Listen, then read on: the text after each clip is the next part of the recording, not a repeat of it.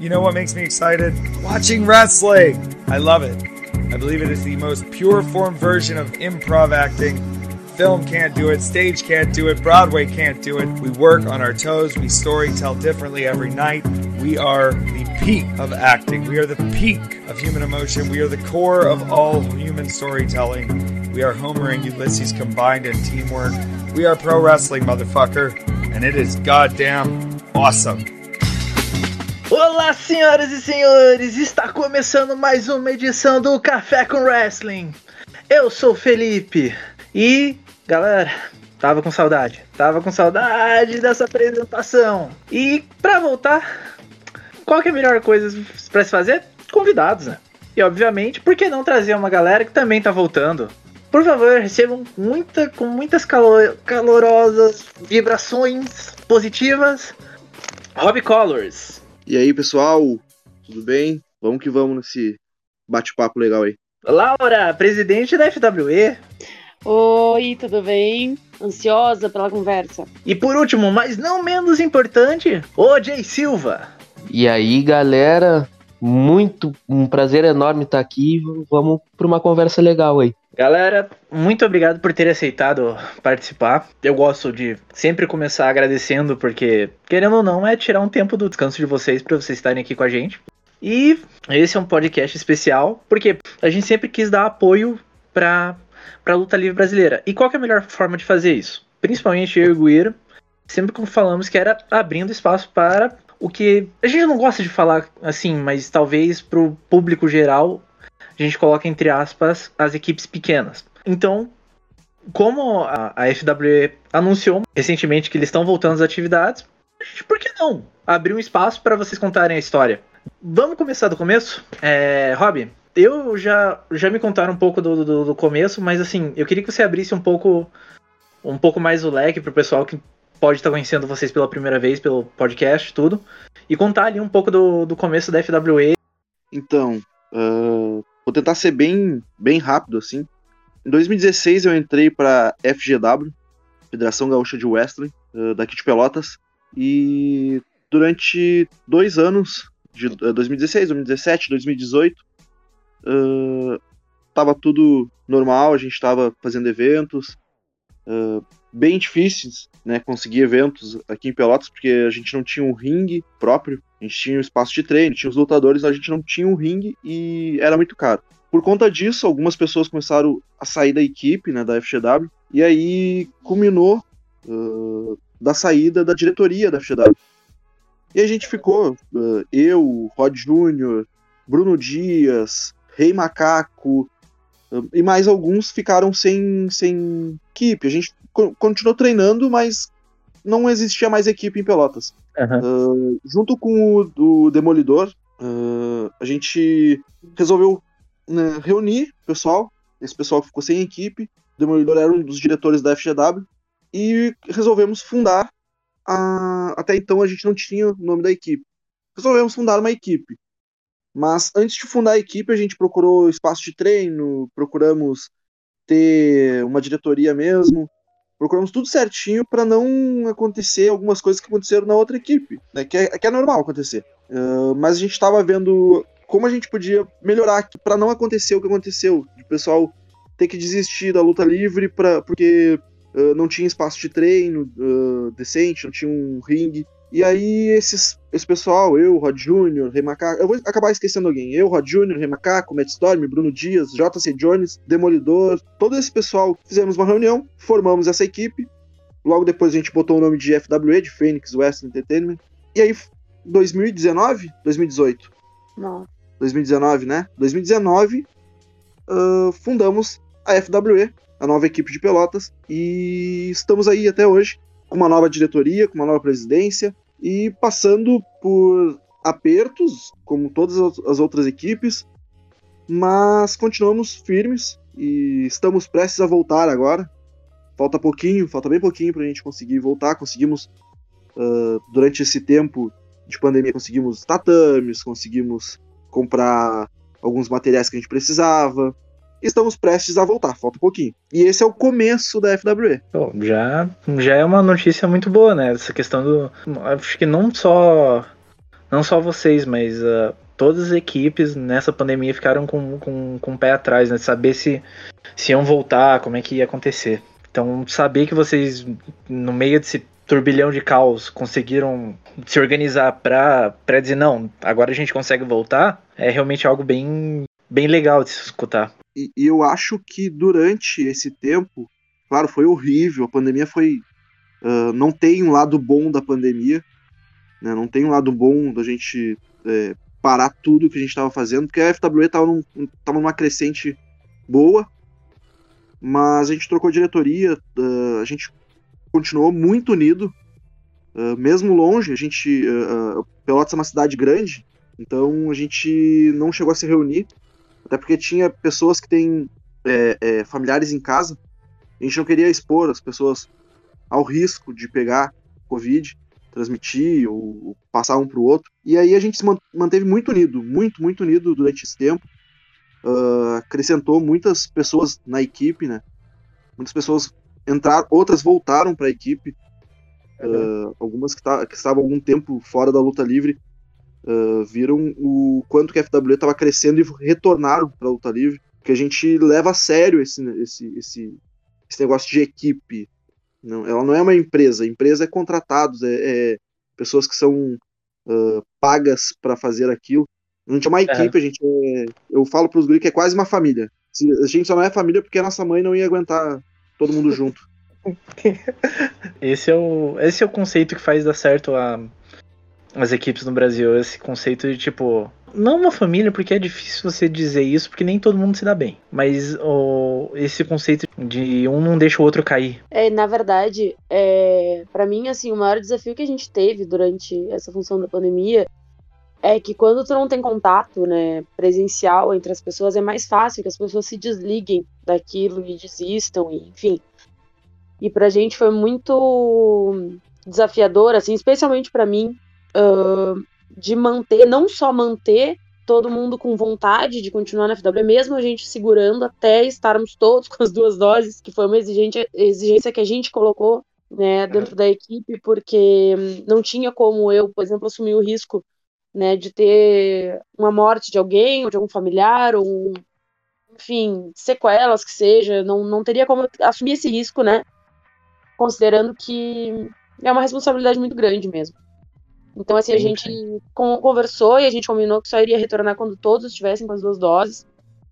Esperamos com muita paciência, mas foi um processo muito muito desafiador, assim, e na verdade hoje eu, eu encaro como uma grande vitória, assim, a gente conseguir é, manter o pessoal, uh, fazer a equipe crescer, porque em número, em qualidade, em maturidade, a gente cresceu muito, assim, e agora, quando nós tivemos, a gente teve a nossa primeira reunião presencial há pouquíssimo tempo. E quando nós tivemos a nossa primeira reunião, assim, é, é parece um novo começo, assim. Foi, foi uma, uma das coisas mais gratificantes, assim, que aconteceu comigo nos últimos tempos. Foi chegar nessa reunião e ver a forma com que a galera tava e ver a vontade que o pessoal manteve e aumentou, assim, nesse tempo. É, aproveitando um pouco esse, esse gancho, né, de você falar de responsabilidade e tudo, é, muita gente de fora do, do, do cenário, assim, de, de, quem. É quase um. Eu diria quase um backstage, né? Das equipes. É, vê muito a, a Laura como um, um personagem, uma, uma, representação da diretoria, mas não sabe realmente que você tá ali, não como apenas, o, apenas um personagem, por assim dizer.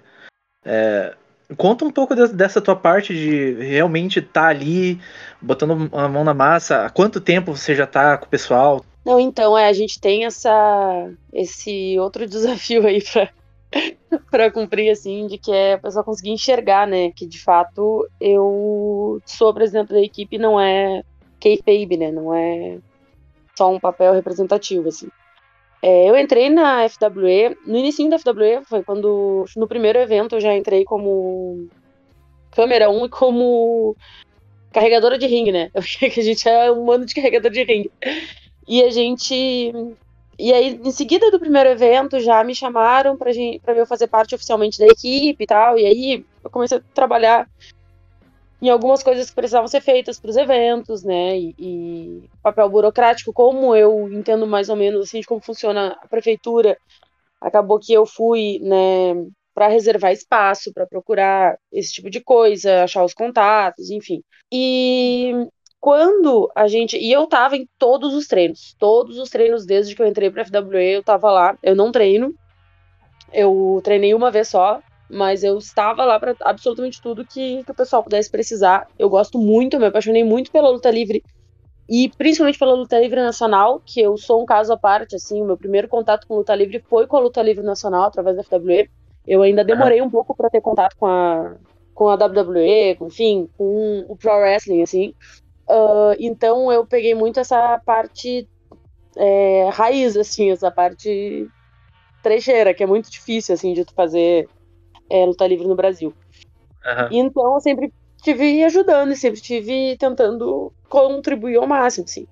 E aí quando chegou, né, a, a função de, enfim, a diretoria antiga que saía, a gente teve ali uma, um rompimento, é, eu participei desse rompimento ativamente, até tive ali, é, a gente conversou muito, todos nós que continuamos na equipe, e nós precisávamos de uma diretoria nova e os guris conversaram, né, e me convidaram, eles votaram entre eles e me convidaram para que eu fosse a presidenta da equipe. Isso uhum. no início foi bem confuso, né, porque era eu e o Taz, né, e o Taz, um lutador antigo aqui do Rio Grande do Sul, né? E ele é uma pessoa muito, muito. O pessoal respeita muito ele, assim, né? E com razão. E aí ficava uma coisa meio dúbia, assim, de quem é, de quem é o papel, né? De apaziguar, de uh, coordenar, né? De, de buscar as coisas que precisam ser buscadas para a equipe. E aí, eventualmente, o Taz acabou saindo, né? Se afastou da equipe meio gradualmente, assim. E aí ficou só comigo essa função. E aí ficou mais tranquilo, por incrível que pareça. Eu achei que ia ser uma sobrecarga maior, mas acabou ficando mais tranquilo, porque é mais fácil trabalhar quando tem mais é, noção, assim, do que, que, tu, que, que tu tem que fazer. Então, eu acabei assumindo, assim, tudo. Eu, hoje, em dia, né, tudo o que acontece dentro da FW passa pelas minhas mãos. É, eu brinco que a gente faz um, nos movimentos, assim, se chama de centralismo democrático, que é quando tu conversa, decide tudo democraticamente, mas, assim, todo mundo é obrigado a seguir o que foi decidido democraticamente, e o meu papel uhum. é garantir que isso aconteça, né, e, enfim, é isso, é bastante dor de cabeça, né, eu realmente sou presidente da equipe, eu realmente assumo a dor de cabeça, a responsabilidade e tudo mais, tudo uhum. o que tem de bom e o que tem de ruim, né, então, é isso. É, é, é aquela coisa, né, tipo é, eu acho que é, um, é uma coisa que pouca gente percebe.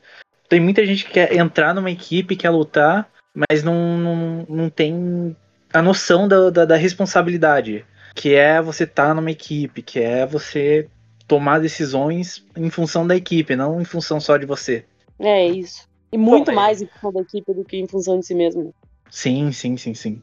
Mas então, você nunca sentiu vontade de, de, de cair batendo em alguém? eu treinei uma vez, né? Eu cheguei. Porque assim, quando a gente começou no local de treino que a gente tinha no início de 2020, é, só poderia entrar. Era uma função meio louca, assim. Mas só poderia entrar lá se fosse efetivamente treinar. E uhum. aí eu fui, não, eu treino com vocês para poder estar tá aqui, porque eu sempre estive nos treinos, eu não queria largar isso, né? Ainda mais sendo uhum. a presidente da equipe, porque a gente é recém trocado. E aí foi muito engraçado, que eu fui, treinei e tava grávida, não sabia. Eita! e aí eu treinei grávida, não tinha nem noção. E depois ainda não tive a oportunidade de né, pensar em, em, em, treinar ou não. Eu acho que o meu papel ele tem a sua importância por si só, assim. Agora, uhum. se eu uhum. vou treinar, se eu vou lutar, o que, que eu vou fazer ou não, isso é uma coisa que eu deixo como segundo plano, assim. É, uhum. Primeiro administradora, depois a possível lutadora. É, talvez é um pouco estranho, principalmente pra gente que tá aqui no cenário brasileiro, ver alguém que é só, só faz esse papel burocrático e é só isso. Eu falo patrão, mas não é patrão, né? mas sempre o diretor tá, além de organizar as coisas, tá lutando. Então eu, é, é um contraste bem que eu acho interessante, sabe? Mas eu acho que eu acabo executando o papel melhor, já que eu não luto, né? Porque eu não vou, eu não tenho muito por que puxar nada para mim, né? Então, assim, é, são desgastes, até, desgastes que eu compro até é, quando eu tenho conversas com, quando a gente conversa sobre bucagem e tal, né? Sobre como é que vão ser as histórias e tudo, é, sempre vai ser a equipe, sempre vai ser o que for o melhor para a equipe, não para mim, nem uhum. pro Rob, nem pro OJ, nem pro Rod Jr., entendeu? Então, é, para mim é mais tranquilo assim. É que eu não envolvo o meu, o meu coraçãozinho, o meu ego na, na história toda. É, é essa, essa frase não envolve o ego.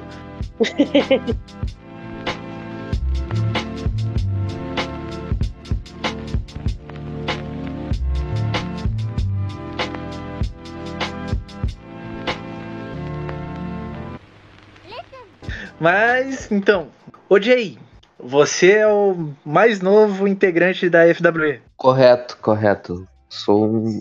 Não sei se. Não lembro agora se eu fui o último que entrou, mas se não fui o último, fui o penúltimo. É um dos caçulas ali.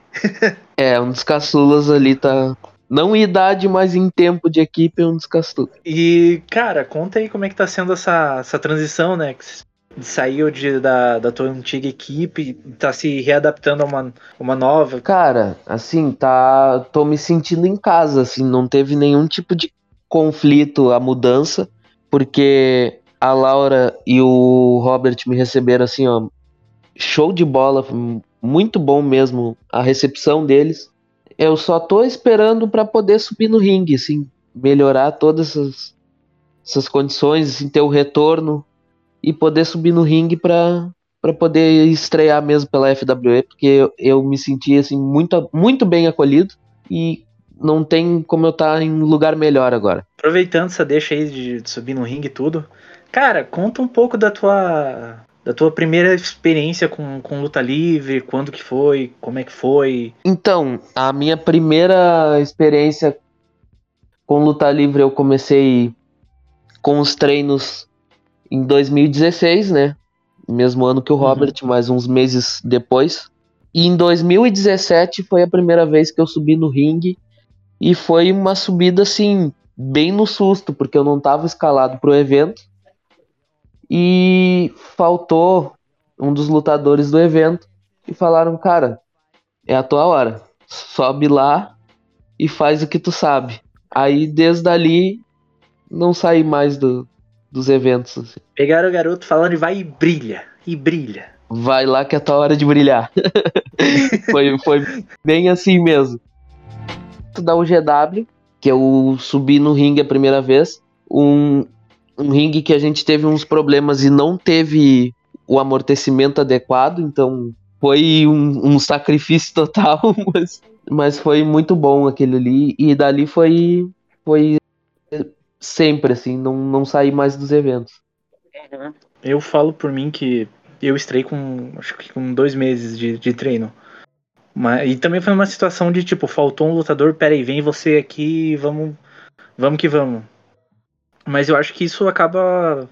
Eu diria que fortalece um pouco a paixão do, no, no esporte. Sim, sim, fortalece e, e te dá uma outra sensação, porque tu treinar não, não te dá a mesma sensação que tu tá em cima do ringue ali com o público te olhando, né? Não, não, não, não tem coisa melhor do que tu sentir o, o calor do público. Claro que dá um medinho tu olhar ali, as pessoas te olhando ali, tu subindo no ringue a primeira vez, dá um medinho, mas depois dali é só um friozinho na barriga agora quando sobe no ringue, mas tudo melhora depois que a luta tá fluindo ali. Ah, você nem sente mais nada. Não, não sente mesmo. Hoje em dia você só sente as costas depois do, do, do evento. Realmente não sente nem os golpes, só sente depois do, do evento ali tu vai sentir tudo mesmo, mas uhum. no evento ali a adrenalina já já te pega e tu já esquece de muita coisa ali. Você comentou ali de ter começado a treinar junto com, com o Rob. É, mas antes disso, o que que te fez ficar fissurado na, na luta livre? Foi a... Cara, o que me fez ficar fissurado na luta livre, eu confesso que eu não faço igual, mas o que me fez ficar fissurado na luta livre foi o Jeff Hardy pulando de 4 metros de altura em cima do Randy Orton, né? não, não teve. Aquela geração ali moldou o caráter, né? Não, não teve. Quem assistiu ficou viciado. A geração 2008 da, SBT. Sim, eu só conhecia por jogo, assim, a, a WWE até uh, e a luta livre em geral, só por um jogo de videogame até começar a passar no SBT ali. E foi realmente o Jeff Hardy pulando de 4 metros de altura que, que fez eu querer entrar para essa loucura aí. 2008 foi o, um dos melhores anos para quem curtia mesmo o cenário americano, né? Que foi ali chamando muita gente também por passar numa tarde de sábado, em janeiro, que a criançada toda tava em casa ali, dali foi criando uma geração mesmo que foi, foi começando a gostar.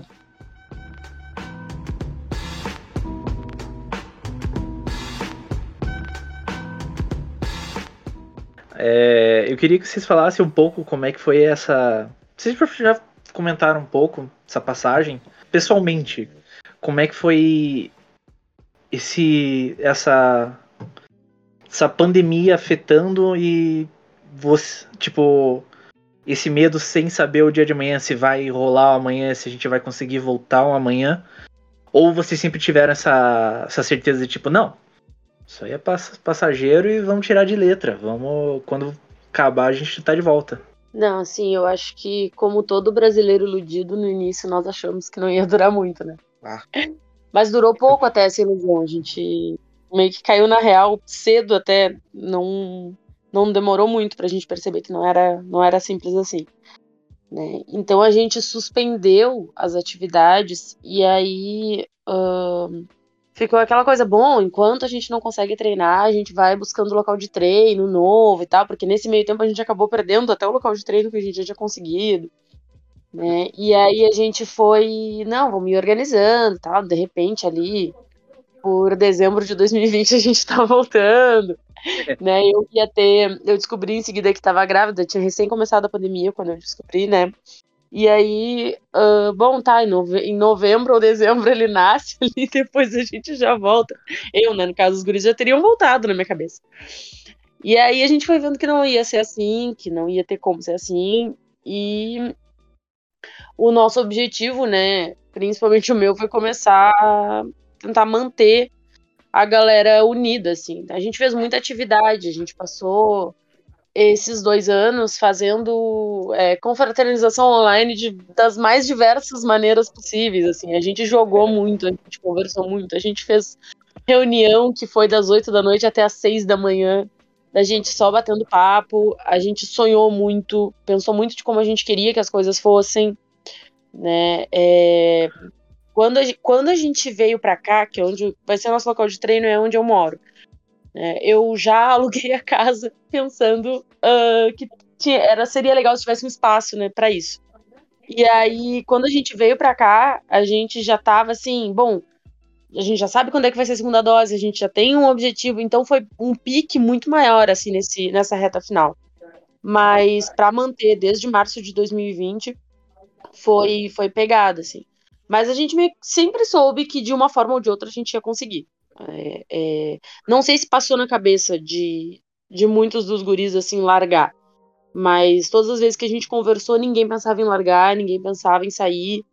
É, já teve pessoas que mudaram de cidade, pessoas que foram e voltaram e estão na equipe ainda. Então, de certa forma, assim, a gente conseguiu segurar bem essa, essa função de, de não deixar a peteca cair durante a pandemia. Apesar de ter muito medo que nunca acabasse, né? Mas é. agora tá mais aliviado que pelo menos uma proteção, assim, a gente tem, um mínimo de garantia a gente tem. Já sim, pelo, sim. pelo meu lado, assim, eu, eu pensava que ia durar, sei lá, poucos meses, sei lá, dois, três meses, até começar essa onda de mortes, né? Infelizmente. E aí eu descobri que ia ser pai, e foi aí que eu me toquei que não, isso aí vai durar, sei lá, um ano, dois. Não esperava que fosse dois, mas um ano eu achava que, que ia durar. Uhum. Uh, meu pensamento era se chegar em abril do ano que vem, de 2020, e tiver tudo ok, a gente pode até fazer um evento, sei lá, daqui, daqui a quatro, cinco meses. Aniversário sabe? da FWE. Aniversário da FWE, a gente tinha tudo programado. Era o aniversário da FWE. Pelo, pelo menos na cabeça, não no papel ainda. Mas a gente já tinha. A gente tava numa, num torneio, né? Que a gente tá, ia. É, premi, premiar, não é, ia, ia mostrar o primeiro campeão da FWE. E quando a gente, quando eu vi que ia durar mais tempo, eu não vou mentir, eu achei que ia por conta da gente estar tá distante, essas coisas, a gente ia dar aquela desprendida, ia meio que que se desculpa a palavra, mas se desbundar com a luta livre. E foi ao contrário. A gente começou, pô, que saudade da luta livre, bah, não sei o quê, vamos fazer tal coisa. E aí a gente começou a fazer live, e aí a gente começou a fazer jogos, e aí a gente começou uh, a ter mais proximidade com alguns lutadores que a gente não tinha, com algumas pessoas que a gente não tinha, sabe? Tipo, uh, da luta livre, e com páginas, e com podcasts, com, com tweets, que foi um negócio que a gente. Uh, é, descobriu há pouco tempo. Então, a gente não parou durante a pandemia. A gente não parou. A gente uh, teve. Uh, contando assim nos dedos, a gente teve 28, 28 coisas que a gente participou, que a gente fez. Entre lives, podcast, entrevista, nome citado em site, é, Twitter, parcerias, sabe? Tipo, a gente teve muitas coisas.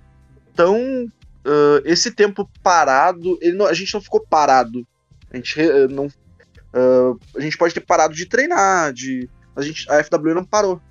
Eu acho que a FW foi uma das que cresceram por conta disso, de ter de não parar de fazer conteúdo. Uhum.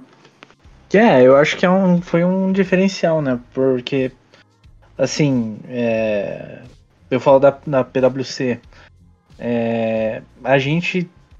Começou a pandemia, a gente tinha recém trocado o local de, de treino, né? A gente.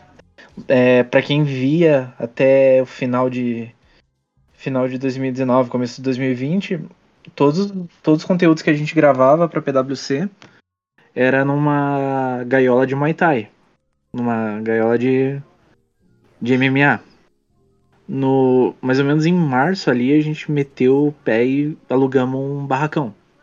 E foi fazer um evento e estourou essa, essa pandemia. Então, tipo, eu acho que um diferencial que vocês tiveram é talvez vocês não podiam, vocês não estavam colocando conteúdo, não estavam colocando conteúdo tipo de luta. Mas vocês não, não pararam de estar tá na mídia, né? No, tá no meio, tá fazendo barulho. Vocês sempre estavam. A, a FWE sempre estava de alguma forma é, botando a cara e lembrando o pessoal, ó, a gente tá aqui ainda. Sim, eu acho que a gente teve uma. É aquela, é aquela ideia de que uma equipe de, de luta livre ela não é só a luta, né? A luta ela é o suco, ela é o resultado, né, de uma, de uma equipe. A equipe ela é muito mais do que isso. E uhum. às vezes eu sinto um pouco de falta disso, porque eu acho que quem constrói as equipes no Brasil são lutadores. E isso é natural, porque é raro ter uma pessoa meio totoca, assim, meio muito louca que vai querer tocar uma equipe de luta livre sem ser lutador, né? A pessoa, se ela se apaixona pelo esporte, ela vai querer executar ele, né? É, não querer executar ele é uma coisa meio fora da lógica, assim.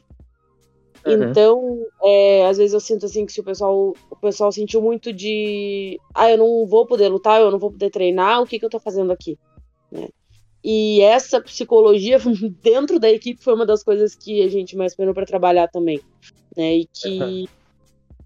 e fez assim uma, uma grande diferença a gente ter feito um trabalho de manter a FWA enquanto empresa né, de luta livre, enquanto pessoas que pensam luta livre, enquanto pessoas que fazem luta livre e que têm opinião sobre a luta livre, né, pudesse estar tá sendo ouvida e estar tá contribuindo de outras formas, né, para a luta livre.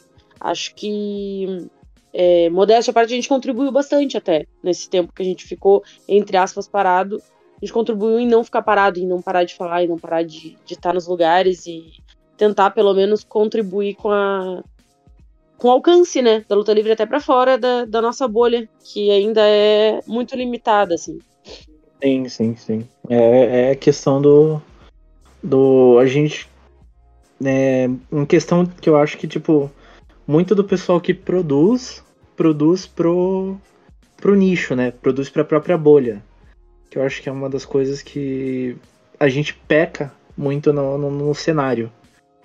Em fazer. em se preocupar em agradar o nicho e não. Ah, vamos expandir. É, eu, eu tenho uma.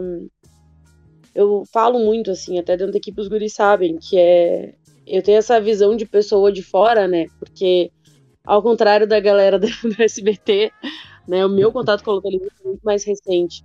Por mais que eu tivesse ouvido falar anteriormente, assim, de eu acompanhar a luta livre, foi de 2019 para cá. Né? Quando os grupos falam de o um momento que fez é, eles se apaixonarem por luta livre, foi a né, o Jeff Hardy caindo, é, se atirando de 4 metros de altura, sabe? É, para mim foi a Beck Lynch se tornando Back to Belts, sabe? Então, tipo, é outra percepção. E então é, é, quando eu penso nisso, eu sempre me lembro, porque é muito recente. E eu ainda tenho toda uma vida fora disso que é muito muito ativa, assim. Então, tipo, eu sempre me lembro o que que, o que que tem lá fora, o que, que tem fora do nosso nicho e como é que as pessoas de fora do nosso nicho veem a gente. É, e aí tento transformar um pouco do que a gente fala para que as pessoas consigam entender do que que se trata, consigam levar a sério, né, consigam compreender a, a porque é difícil mesmo para quem é de fora do nicho conseguir compreender o que tanto que a gente gosta, por que que a gente gosta tanto, né? Sim, então, sim.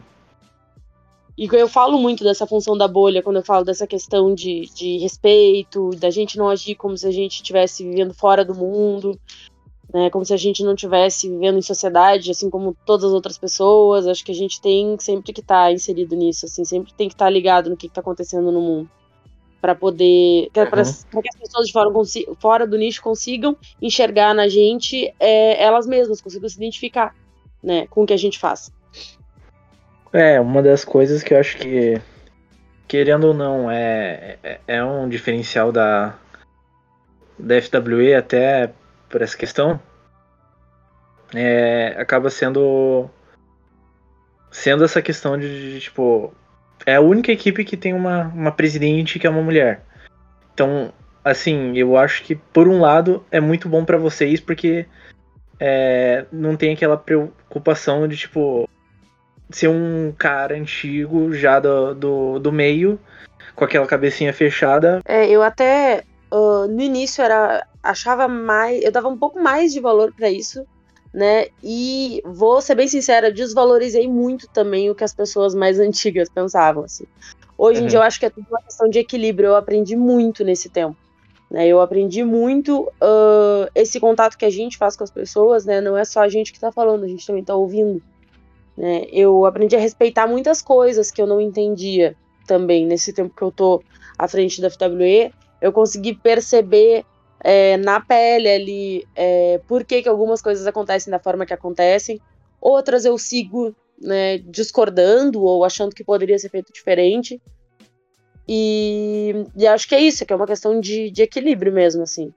É, e é muito importante pra gente é ter essa, essa questão né, de ter uma mulher como presidente, não só pela função de ah, vai ser diferente e tal.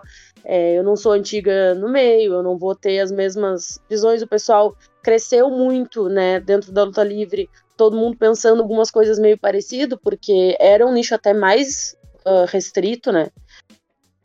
E eu acho que, que, enfim, assim, tem isso de positivo, tem o fato de que tem coisas que eu posso falar uh, por ser presidente de equipe, né? E aí, falando da luta livre feminina mesmo, tem coisas que eu posso contribuir sendo presidente de equipe, que às vezes as meninas que são lutadoras é, vão estar tá inseridas num outro meio que elas não vão poder falar. Né? Não uhum. que sejam proibidas de falar, mas é mais constrangedor que fale se tu é lutadora de uma equipe, tu não é a dona da equipe, né? Tu vai estar tá denunciando algumas coisas ou falando de algumas coisas que não.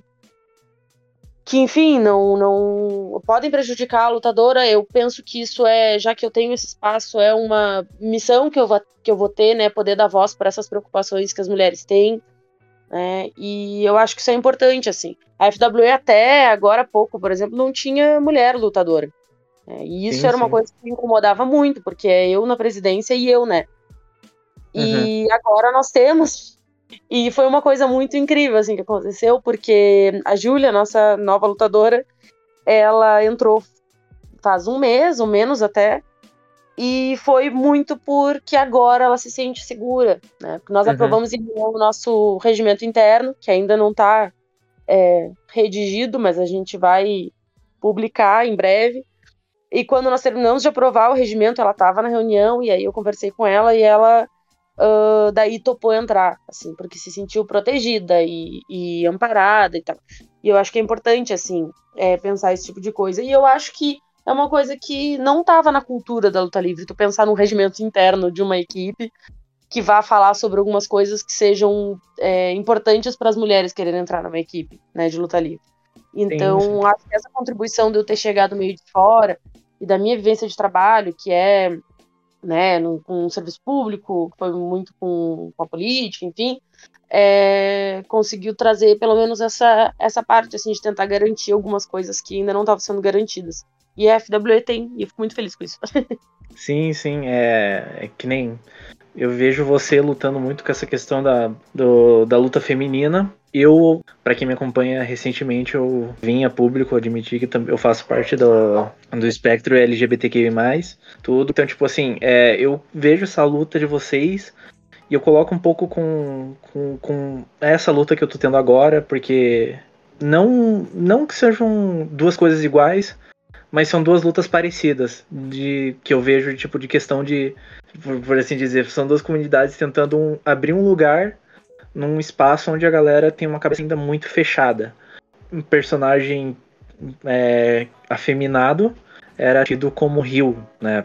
Basicamente isso. E é uma galera que le- traz essa mentalidade até hoje. É, eu acho assim, eu, uma coisa que eu falei uma vez, agora eu nem lembro onde é que foi, mas é que pra mim é, é incoerente é, um esporte como né, o Pro Wrestling ser tão, ter tanta possibilidade de ser extremamente democrático, né? Porque ele tem uma abertura maior, tu não precisa ser alto rendimento, por exemplo, para ser do esporte. Tu não tem né, as mesmas amarras, vamos dizer assim, ah, que os outros esportes têm, e limitações, enfim. E ele ser tão limitado assim ainda, né? E na mentalidade, não é o esporte, né? É o público, é o é o nicho, é, é a mentalidade, realmente. Não é uma questão de, de necessidade, nunca é, né? Eu acho que a questão. Eu acho que a questão às vezes não é nem do, do público que assiste, mas sim da, da galera que tá dentro, sabe? Porque o, o, o nosso cen- cenário, assim, de, de lutadores mesmo, eles são muito cabeça fechada. É, é o Hum. cara que, tipo assim, é questão de você ver um. Você ter contato com lutadores de outras equipes. O próprio, o próprio status do, do Whats, você ir lá e ver o cara postando uma, uma piadinha com uma. Com, por exemplo, a, a Nyla Rose, questão dela ser trans. É, eu cansei de ver cara postando essa piada dizendo que ah, pelo menos assis- eu vou assistir a divisão feminina da WWE porque lá pelo menos eu sei que são lutadoras de verdade, não então, tipo, e também a questão do os caras tipo compartilharem fotos sexualizando lutadoras, em- tipo, cara, é é uma coisa, uma mentalidade tão atrasada, tão retrógrada que que tipo, eu, eu não creio que a pessoa não consegue perceber que ela, ao invés de estar ajudando, tá atrapalhando.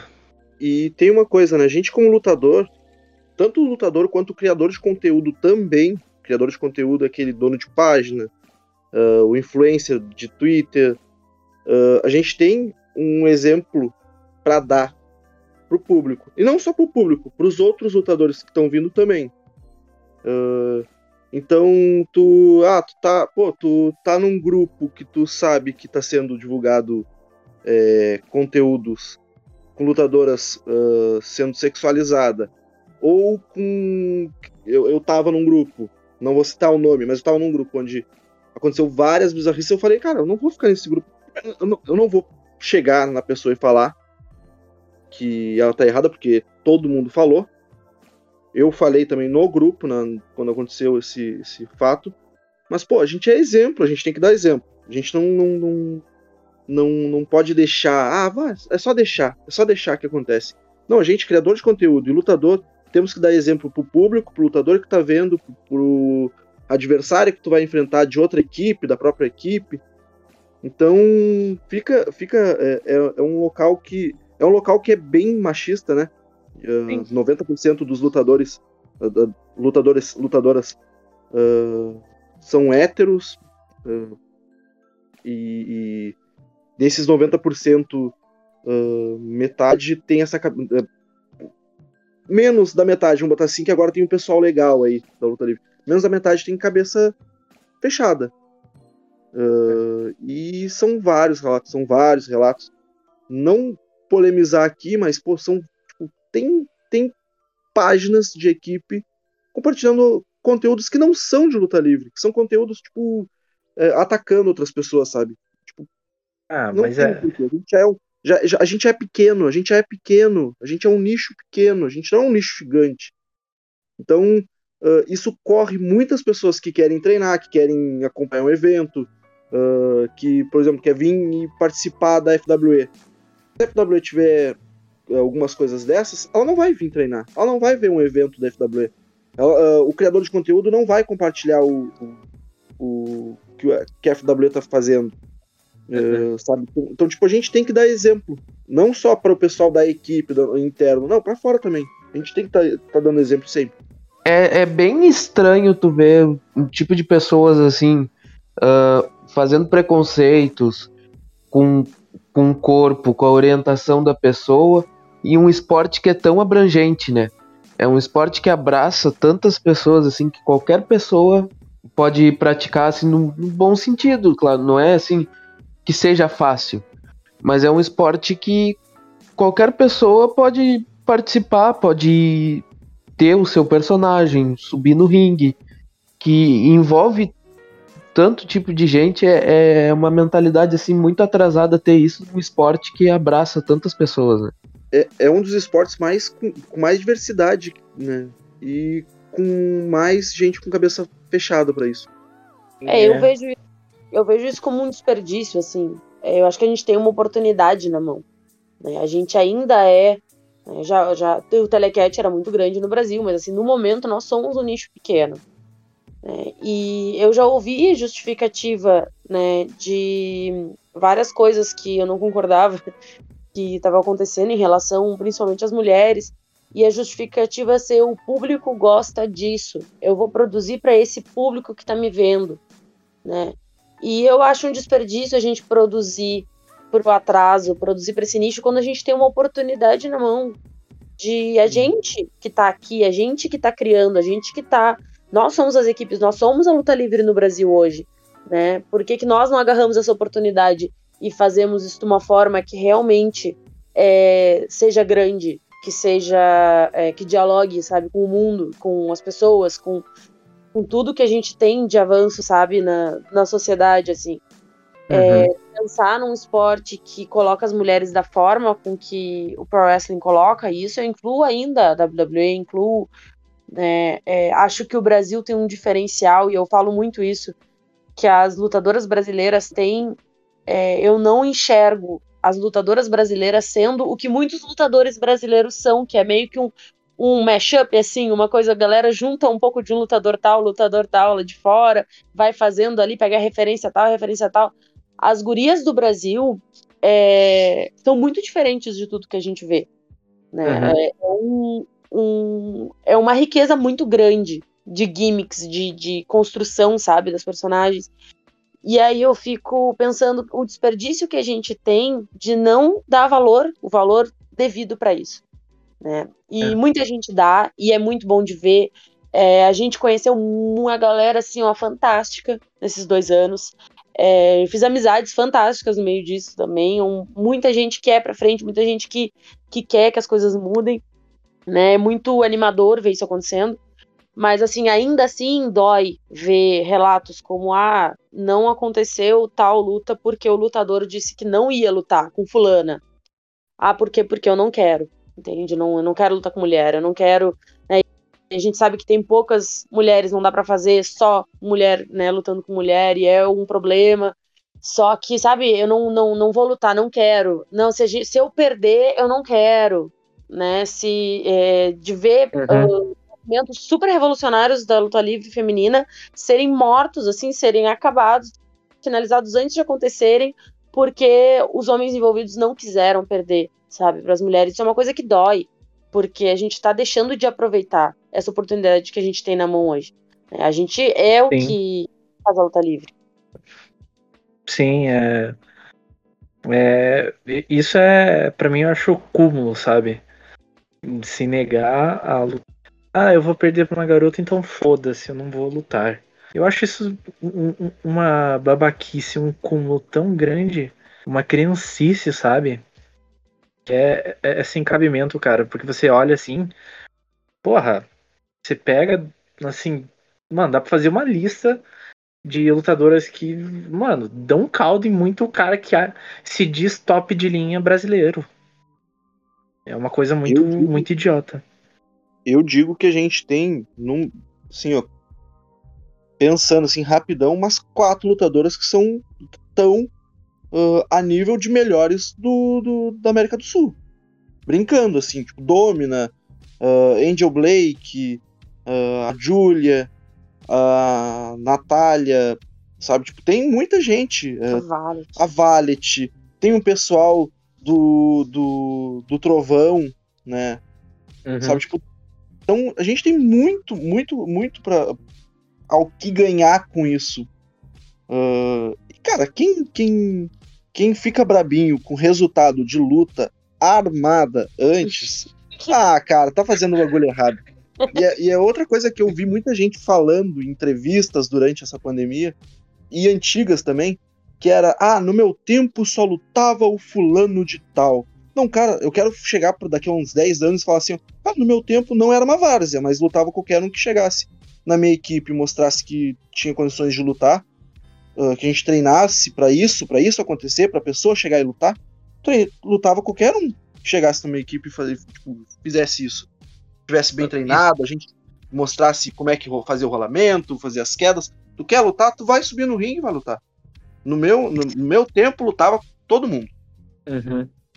E sobre lutador que não luta com mulher, eu já quero deixar bem aberto que eu luto mesmo. Tem uma treta com a Angel Blake aí que a gente vai resolver. Tem uma treta com a Angel Blake que a gente vai resolver.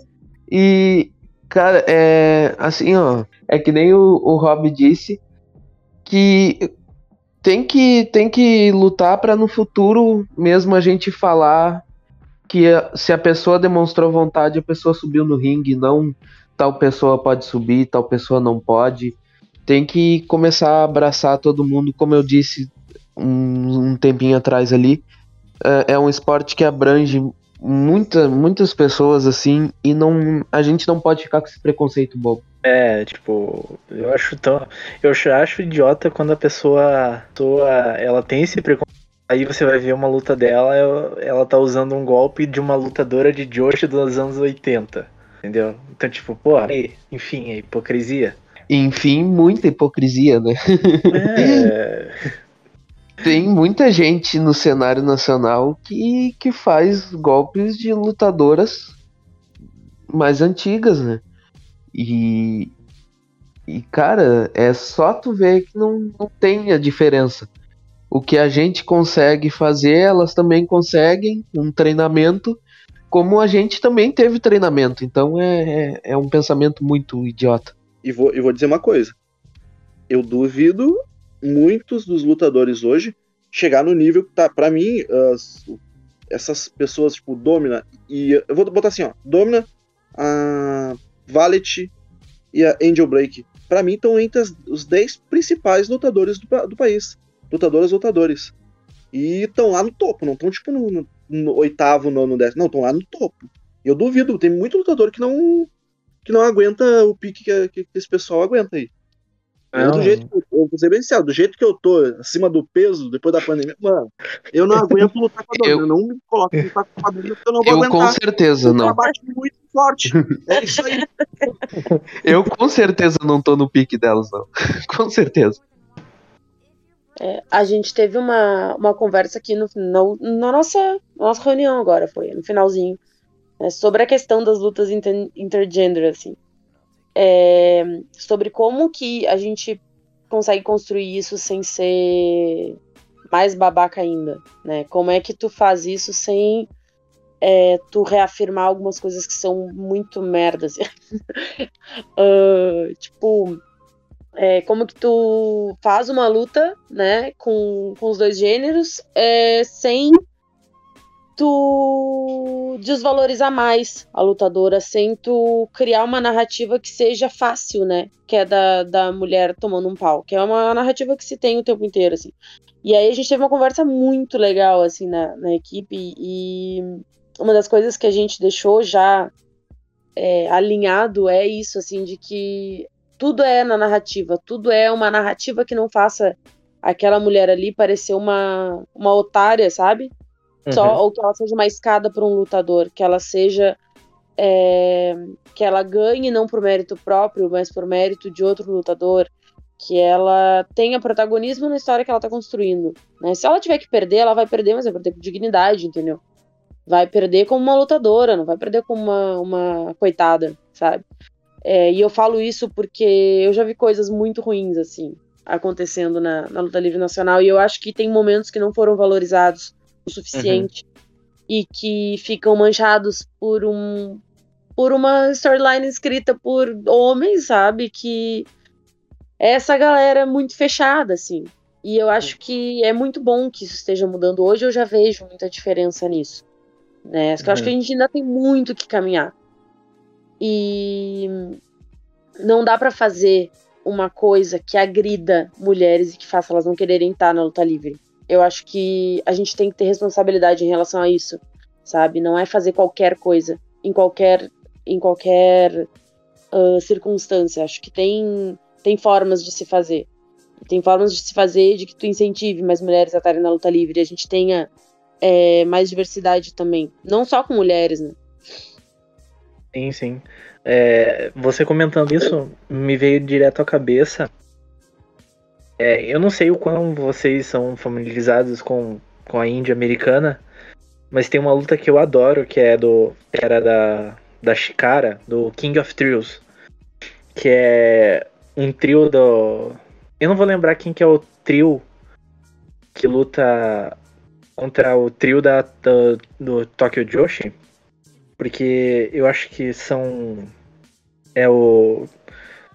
São dois caras vestidos de sorvete, eu não lembro o, nome do terceiro. Mas assim, para quem pesquisar, acha fácil. E é uma luta, tipo assim, você não tem uma storyline para você ter uma base, digamos assim, de criar uma história. Mas você tem uma história contada naquela luta onde são, tipo assim, são dois trios de igual para igual. Não tem questão de ser mais fraco ou mais forte. É, são trios de lutadores que estão lutando um contra o outro. E eu acho que é isso que às vezes falta para a luta livre brasileira nessa questão. E voltando um pouco na luta livre feminina, né? Uh, tem aquele negócio, né, cara? Elas treinam do mesmo jeito que a gente vai treinar. Elas vão dar o, elas vão treinar até mais, porque elas têm que mostrar muito mais pro pessoal, pro, pros homens que, que vão estar tá ali, ah, é mulher, é mulher. Não, elas vão, tipo, infelizmente, elas vão ter que treinar mais para mostrar uhum. uh, que são, que, que é possível, que elas conseguem fazer uma luta boa. E, mano, é, é aquilo, são lutadores. Uh, a gente uh, teve uma discussão num grupo também, já do Facebook, perguntaram qual é o seu lutador preferido. E o pessoal não tava citando lutadoras. Uhum. Tipo, quando a gente fala lutador, é todo mundo, cara. É todo mundo, sabe? Tipo. E é isso aí. Eu, eu acho que, que a gente tem que perder esse negócio de mulher é, é, é o sexo frágil. Não, na luta livre é, não é o sexo frágil, na vida normal não é o sexo frágil. Então, tipo, é isso aí, sabe? Elas lutam de igual para igual. E é isso.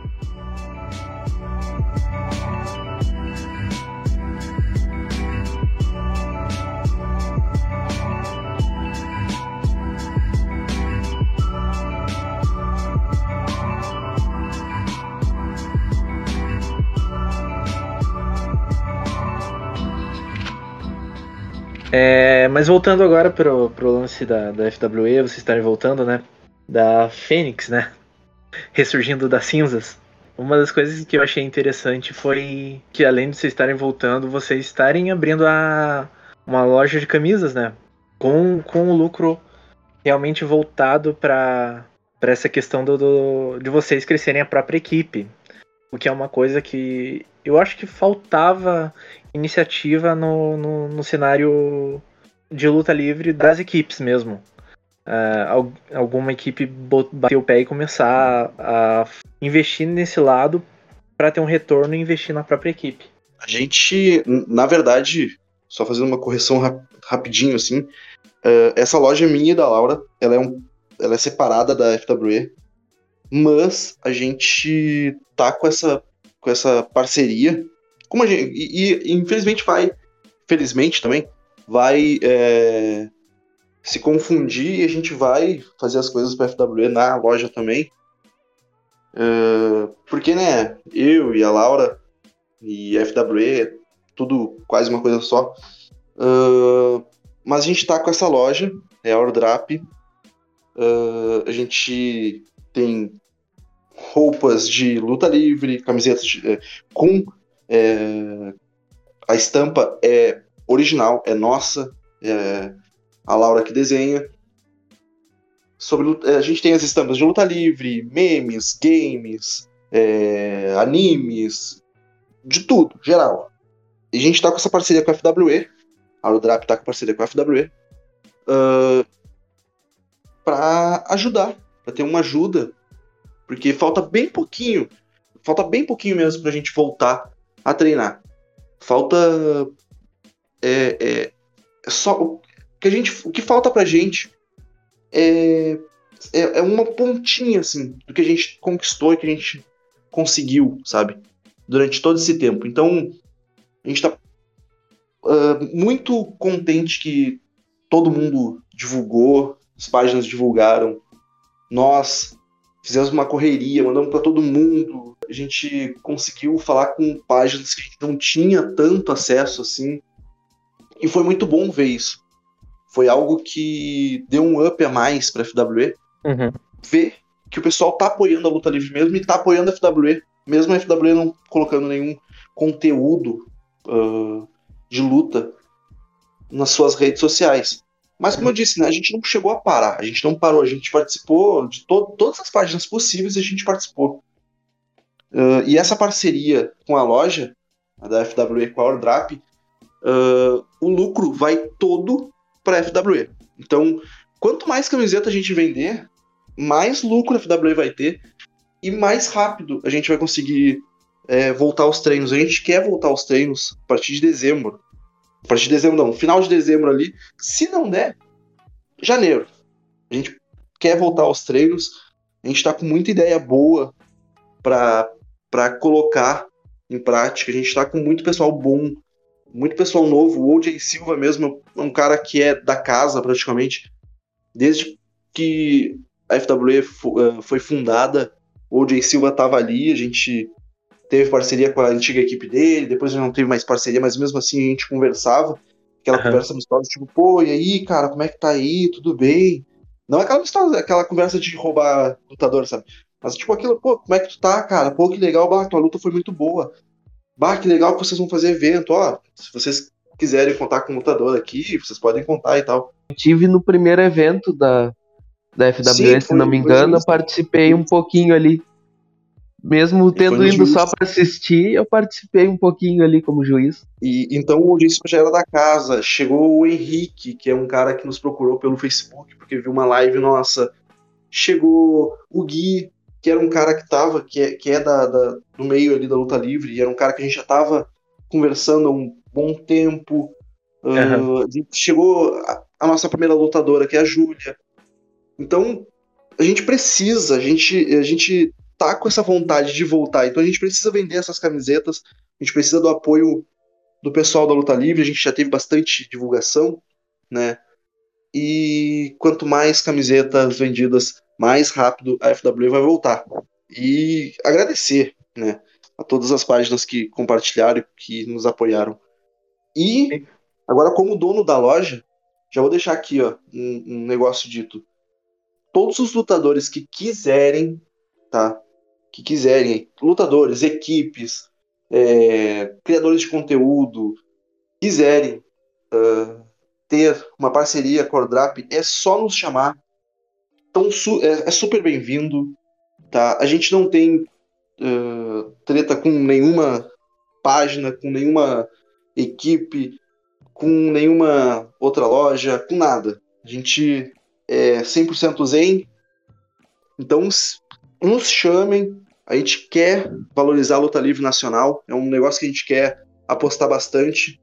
Em breve vai ter camisetas de outros lutadores. E em breve, camiseta do, do, do, do Kinney. Né? A gente está indo em conversas uhum. aí, mas em breve vai ter camisetas. Vai ter camiseta do pessoal da FWE, vai ter camisetas de da, da, de vários outros lutadores nacionais. Já tem lá do Arthur Donner.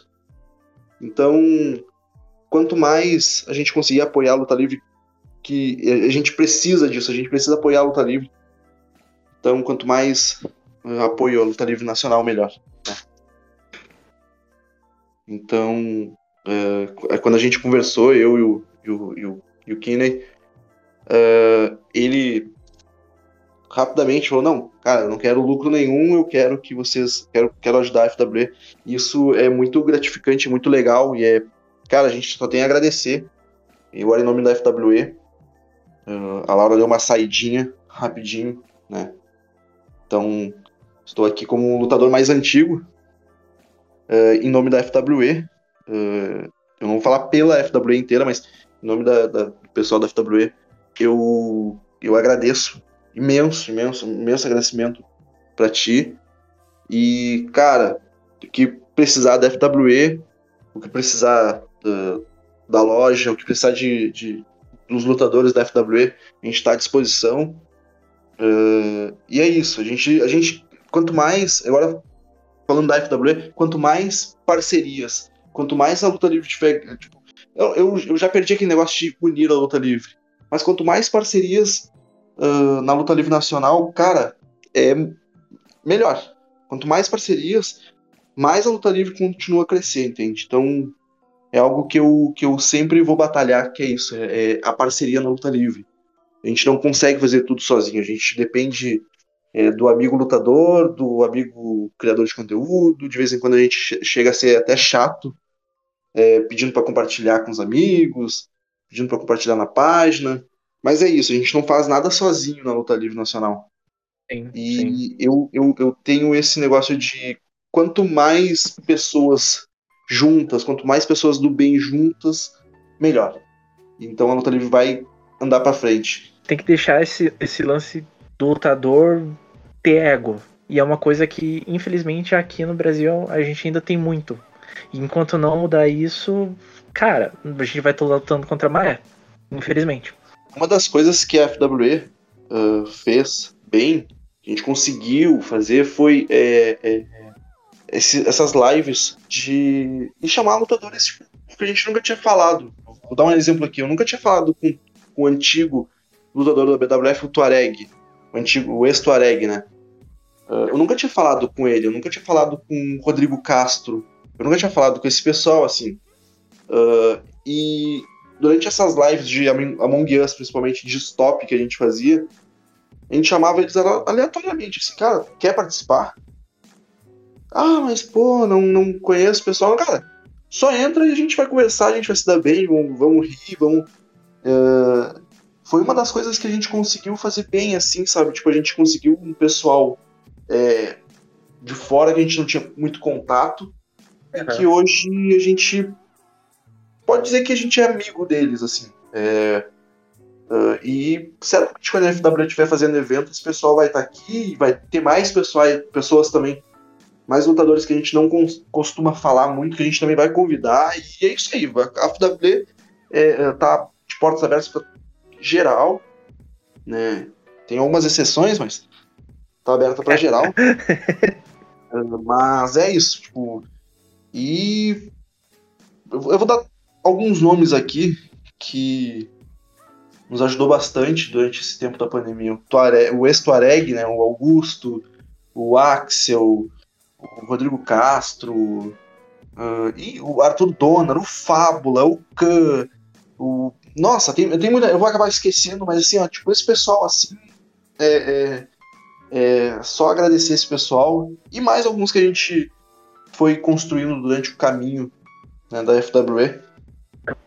A ti, nossa, agradecer muito a ti, porque tu foi o primeiro que abriu uh, as portas de podcast pra gente, pra mim, pro Matt Storm, agora de novo pra FWE. E a gente é muito grato a essas pessoas, assim, que nos abrem portas.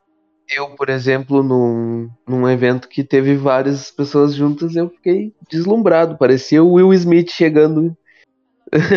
Will Smith chegando em Bel Air com uma câmerazinha. Mas, uhum. sim, a FWE é muito acolhedora, cara. Eu, assim, é, é igual o coração de mãe, pode chegar lá que sempre cabe mais um. Brincando, assim, mas é muito acolhedor, é um ambiente muito bom que a gente, claro, a gente discorda de algumas coisas, mas nunca sem ter uma, uma discussão, assim, de, no, no, no sentido de briga, né? Sempre debate, sempre tentando chegar num, numa opinião que concorda e não é porque agora eu faço parte que eu vou falar bem. Não, porque isso já é. vem de antes, porque eu conheço o bastidor da FWE antes de, de fazer parte, né? E é um uhum. pessoal, assim, ó, muito gente boa. Não, não, eu não tenho, assim, palavras para explicar o nível de paz que é dentro do, do, do, que é o por trás das cortinas, na verdade, da, da FWE. Uhum. E aqui a gente tem um negócio que assim, ó, a gente deixa todo mundo muito livre. Uh, né? A Laura deixa todo mundo muito livre, assim, tipo, uh, cara, tu quer dar uma opinião? Tu vai dar tua opinião. Tu quer falar sobre bucagem? Tu vai falar sobre bucagem. A gente tem os grupos, tudo certinho, tal, bucagem, estrutura. Mas, tipo, tu tem uma ideia, tu vai dar tua ideia. Sabe? Então, tu não, não, não é, ah, o fulano só vai falar e o outro vai só, só escutar. Não e tem um, um, uma outra coisa também, a gente é muito livre aqui. A gente vai. Uh, uh, olha, me convidaram para lutar, sei lá, na, na PWC. Cara, vai. Vai, a gente não vai dizer que não, sabe? A gente não vai. É, não se. Tipo, a gente não, não vai trancar o lutador aqui. Não vai boicotar, né? Tipo. É, não, e tipo, a gente vai, cara, vai, vai, vai viver essa experiência aí, vai lá lutar e vai, vai, vai ser feliz, cara, vai lá. E isso é muito bom, porque muitas das vezes quando eu estava na outra equipe, na outra empresa, a gente tentava chamar outros lutadores para vir pro evento e travava no, pô, não sei se o fulano vai deixar. Ah, não sei se o outro ciclano vai deixar. Sabe, tipo, e aí, cara, a gente entende, a gente não vai brigar com a outra empresa por causa disso. Mas, tipo, uhum. pô, dá uma travada, sabe? Pô, a luta livre nacional é, é pequena, vamos botar assim. A gente tem poucas e empresas, equipes, né? Então, tipo, pô, tem lutadores aí que tá, sei lá, 10 anos lutando, então tem 50 lutas. A gente pode botar assim. Então, pô, a gente vai travar um cara que tem duas lutas e quer muito lutar. Até a gente vai travar até esperar um evento da, da FW. Não, a gente, pô, cara, vai, vai lá, vai, vai ser feliz e é isso aí. Uhum.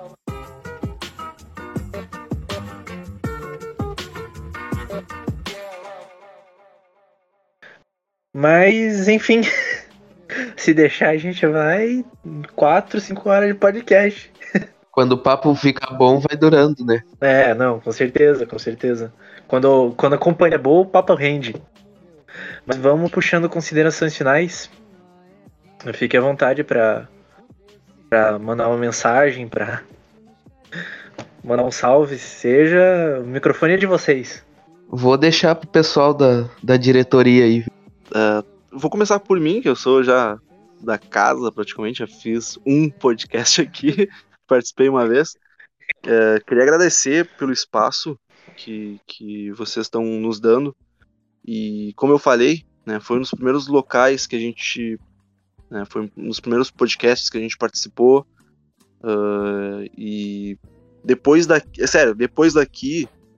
Depois do podcast, quando saiu o podcast, uh, muita gente veio perguntar, ah, faz vídeo comigo, faz, faz podcast comigo. Tipo, pô, foi, foi legal, foi, foi uma abertura boa. E se eu não me engano, foi, foi logo no começo da, da pandemia, mais ou menos foi, né? Foi. Foi ali. Não, foi mais pra metade do, do ano. Foi. É. é não, eu tava, vendo- é, eu tava vendo aqui, foi é, 16 de julho. E aí, pô, depois daquilo ali, durante vários dias eu fiquei marcando coisas. Mas agradecer o convite e a abertura. Agradecer a parceria que tu tá fazendo tanto com a FWE quanto com a loja da Ordrap. Ah, e dizer que a gente tá de portas abertas, tanto a Ordrap quanto a FWE. O Rob Colors está de portas abertas para ser é, bucado aí, pessoal. Pode bucar aí o Rob Colors. Mentira, eu não tô treinando ainda. Mas logo depois que começar a treinar, pode bucar os lutadores da FWE, que a gente vai tudo de, de caravana. Que nem o Silvio Santos falava antes. Tá bem? Ah, não, primeiro, assim, agradecer pelo espaço, né? Eu tive que me ausentar por alguns minutos. Ahn, não pude acompanhar tudo que vocês conseguiram conversar, assim. Ah, mas dizer, primeiro pro OJ, que o Rob não é da diretoria, então eles são iguais dentro da equipe. E que, e que o Rob é o melhor public, public relations que tem no Brasil, isso ele é. Mas é, a diretoria da FWE, não sei se eles chegaram a falar, ela agora. Ainda não, ainda não. Então, até aproveitar esse espaço para anunciar oficialmente, agora nós temos uma diretoria que não é mais só uma presidenta, a gente tem um vice-presidente, tá? Que é o. Eu não sei se eu falo, é o Jack, Jack é Jack. Ah, e a gente tem o tesoureiro, que é o Bruno Dias. Né, nós três estamos formando a diretoria da FWE agora. É, várias responsabilidades que estavam só comigo agora estão sendo é, mais bem distribuídas e eu estou muito feliz com isso. Então é uma nova fase de fato, assim. E dizer que a gente está muito feliz com toda a repercussão que a gente tem tido, inclusive da nossa ah, do nosso pedido né, de ajuda da equipe com a venda no- das nossas camisetas na Ordrap.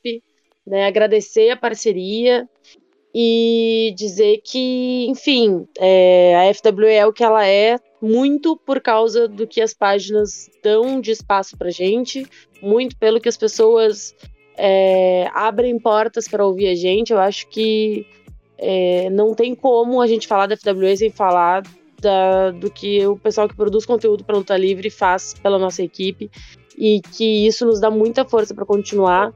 Então, muito obrigada de verdade, assim, por esse espaço e por tudo que, né, ahn, tu e os produtores de conteúdo fazem pela luta livre. assim.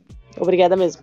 Bem, eu queria agradecer demais o, o espaço, né?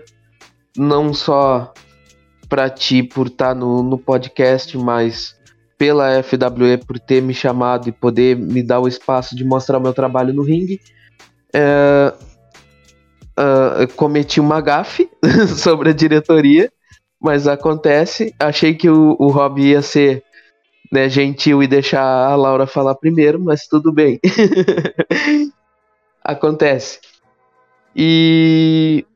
Mas eu queria agradecer demais pelo espaço, é o primeiro podcast que eu participo. Ah, foi muito bom estar aqui, o papo durou bastante, foi muito legal. E assim, torcer para pro melhor agora, pra gente decolar e sair de vez dessa essa parte ruim que a gente tá com pandemias e essas coisas, e poder voltar aos eventos, voltar pro ringue logo aí. E voltar aqui também. Bom, gente, é, fechando a casa, basicamente. É, quero agradecer a tanto Rob, Laura, o Jay por ter aceitado o convite. É, tô enferrujado, quase um ano sem gravar. Aí faz uns seis meses. Mas é muito bom voltar com e voltar com gente que agrega, dando entrevista, mas também acrescenta no cenário nacional, trazendo os seus ideais, ajudando de verdade o cenário, não só falando da boca pra fora. Mas é isso, gente. Muito obrigado a você que escutou. Links para as redes sociais de todos que participaram vão estar na descrição. Mas enfim, muito obrigado a você que ouviu. Valeu e falou!